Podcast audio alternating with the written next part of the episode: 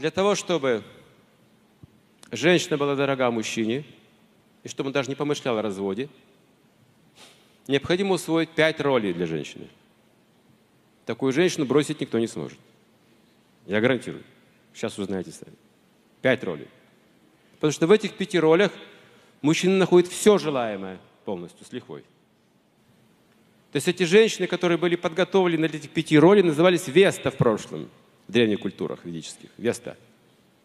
Это была очень ценная жена. Подготов... Не подготовленная, называлась невеста. И такие отношения браком назывались. Мы говорим, невеста вот много, а вот жену найти не так просто. Вот именно вот та, которая знает эти роли, может себя правильно вести. И вот эти пять ролей я покажу здесь. Первое. Да, ладно, новый лист, не буду жадничать.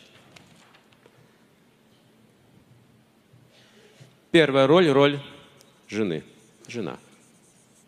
То, что мы говорили, жена указывает на разум больше мужа. Это такая вот функция жены.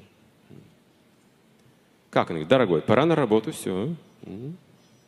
Вот завтрак, все, пора, давай, давай на работу, опаздываешь. А вечером она дорогой, пора домой, дети, слушаешь, мя, мя, мя, вот, вот, все, пора, пора, пора. Знает, где чувство, где разум, где чувство, где переключает. Чувство – домой, разум – на работу. Чувство – он, рубильник такой есть у него. Это женщина, он управляет мужчиной. Пока он ее любит, он согласен с этим, ему нравится такой контроль, как бы такая забота, он понимает это как любовь от женщины. Это жена. Если же мужчина, как воин, потерпел, скажем, неудачу какую-то. Знаете, синдром неудачи у мужчины это очень болезненный. Если мужчина неудачник, это самое большое оскорбление для него вообще. Синдром неудачи порождает очень много пороков в разуме мужчины. Такие как пьянство, другие вот увлечения. Значит, ощущение личной неудачи в жизни порождает вот эти все слабости. И неудачи бывают. Бывает, что-то теряет или проигрывает, и чувствует себя слабо, или заболел человек. Вот такое случается. В этом случае жена становится для него матерью. Заботлива, как мать. Это даст ему силы. Она не будет думать, когда же он перестанет болеть, деньги нужны. Эта роль жены не подходит в этом случае. Тут она должна как мать идти на любую жертву ради то, чтобы поддержать его здоровье, его силы, дать ему вдохновение, дать часть своей силы ему в форме заботы. Третья роль. Если мужчина недостаточно внимательно оказался к жене, она становится для него сестрой. Уникальная особенность этих отношений в том, что сестра довольна любым вниманием брата. Неважно что, не требовательно – а почему мужчина может забыть? Я объясню. Как мы сказали, у мужчины то разум, то чувство, что-то одно. А у женщины оба. Она всегда сомневается, видите? Вот они уже поженились. И уже месяц, как мужчина, муж молодой, не говорит о любви, ничего вообще. И она начинает сомневаться, любит или не любит, любит или не любит. Для него это вопрос ясный. Брак-то уже есть, правда же? Решение-то принято, зачем об этом говорить? А? Это мужское сознание. Поэтому она его спрашивает, а ты меня еще любишь? Он удивляется, а о чем ты говоришь? Вот свидетельство о браке, вот подпись. Это уже решено, зачем это повторять заново, правда же? Поэтому веды говорят, мужчина должен знать такую особенность и уважать эту особенность. Он должен регулярно дарить ей подарки, напоминая, что он ее любит. Как бы должен заботиться об этом, об этой психологии женщины.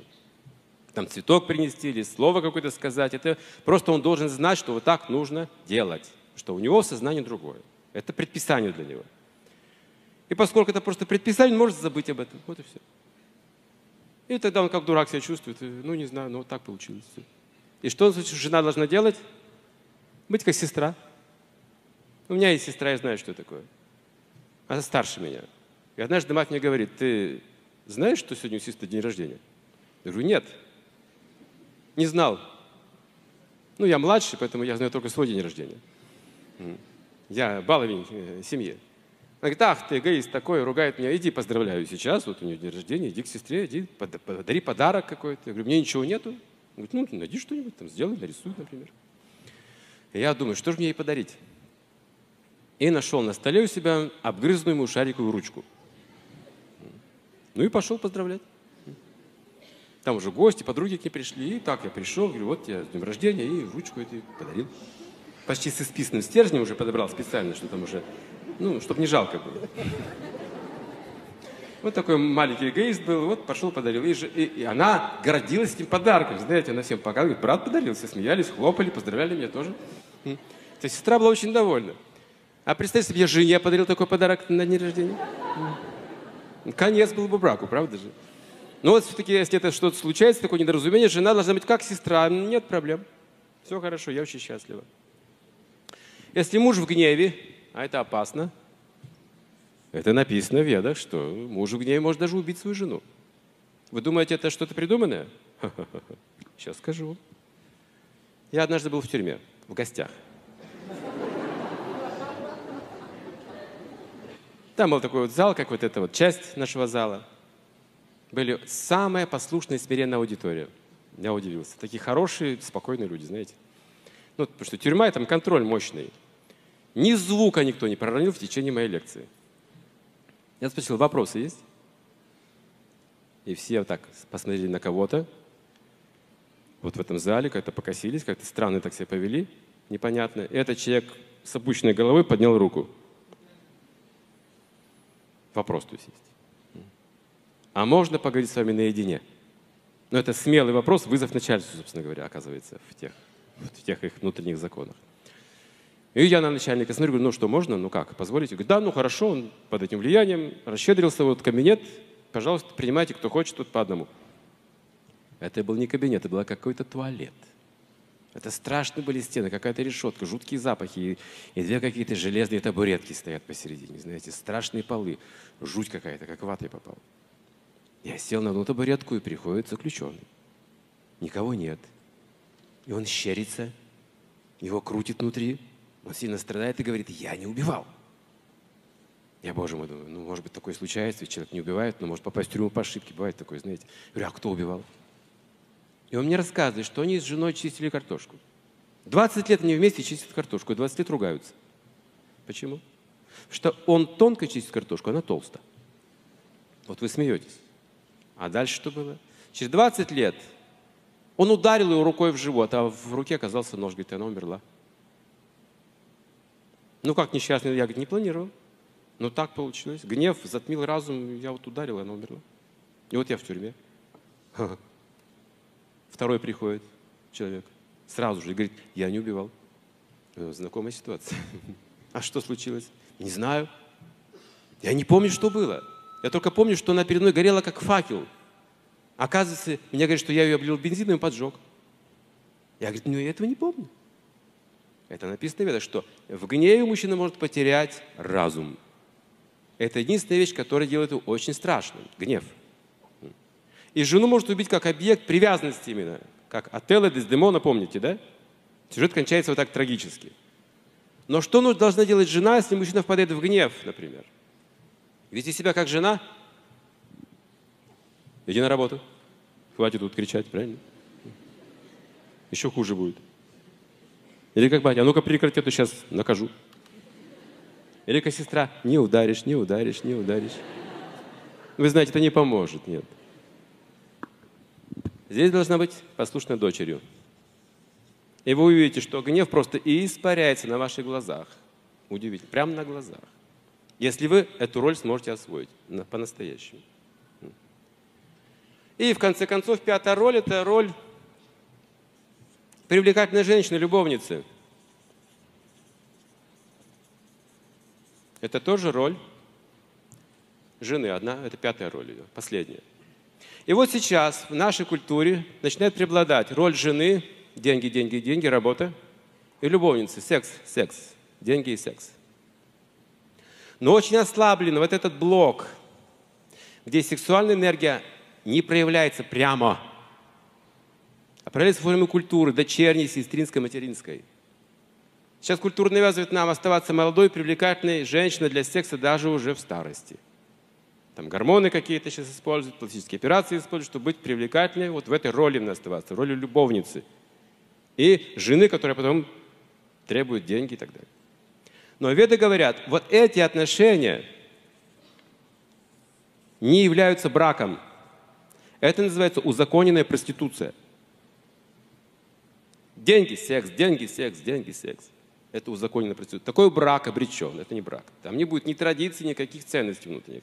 Все, всю силу главную мужчина получает от материнской чистой энергии. Там нет сексуальной силы, опустошающей его разум. Эта роль более важная еще. Поэтому в конце концов каждая женщина становится матерью, каждый мужчина становится отцом. Это предопределено природой свыше, это необходимо для очищения. В этом есть смысл. Это прославляется, если человек знает, как поддерживать семью, как жертвовать собой, как воспитывать хороших детей и прочее, прочее, прочее. Это прославляется в человеческом обществе, как мать и отец. Самое святое после Бога – мать и отец, говорит в Советах.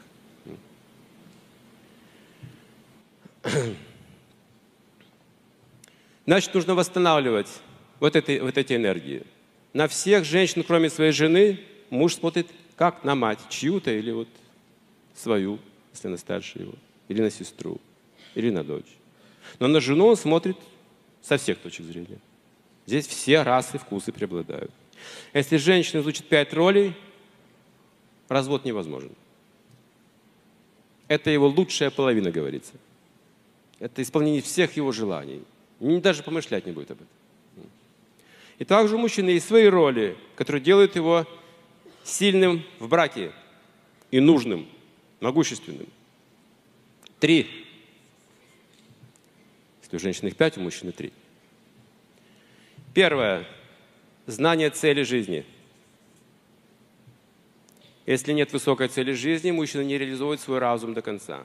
Он остается слабым, уязвимым. Нужно знать цель и смысл жизни. Первое. Второе. Это бесстрашие.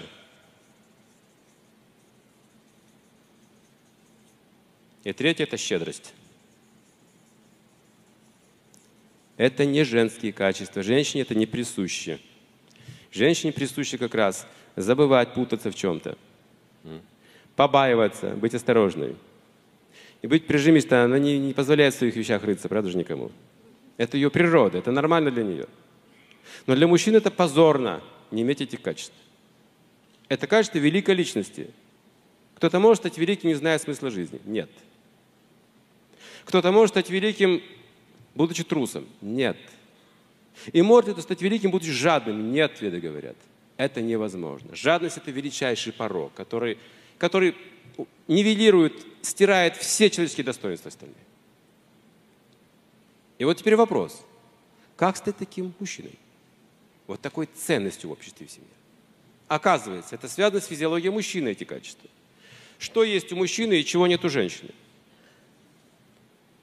Слой семени.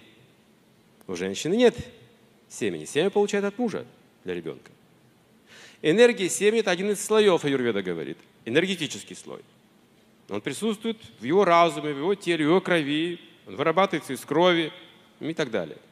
Энергетически это описывается так. Из стакана крови вырабатывается одна капля мужского семени. Огромный расход энергии. Некоторые религии утверждают, что вся душа в крови человека, вся энергия там, самая энергичная субстанция – это кровь. Жизненная сила там находится, она циркулирует и поддерживает нашу жизнь. Но из стакана крови капля семени – это еще более сгусток энергии, находится в семени мужчины, откуда появляются дети потом.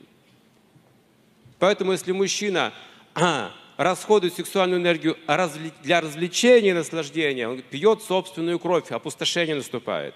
Это означает, он теряет энергию. Поэтому забывает о цели, начинает просто вы, о выживании думать. Он становится трусоватым, когда теряет энергию. И жадноватым, прижимистым. Когда вы обогащены большой энергией, вот тогда вы легко думать о цели, вам легко быть смелым, вам легко быть щедрым. То есть все дело в его как бы энергии. Поэтому веды говорят, что мужчина должен иметь секс раз в месяц в семье максимум. Раз в месяц сексуальные отношения. Все остальное, творческая энергия, какая-то деятельность, она переносится в другую сферу, сублимируется. О, вот эта культура была. Это философия, это медитация, это творчество, это социальный проект, это, не знаю, управление. Там много есть ценностей, важных вещей, чем можно заняться, эту энергию туда вложить. Правильным образом. Если это становится как бы развлечением, это становится порочным.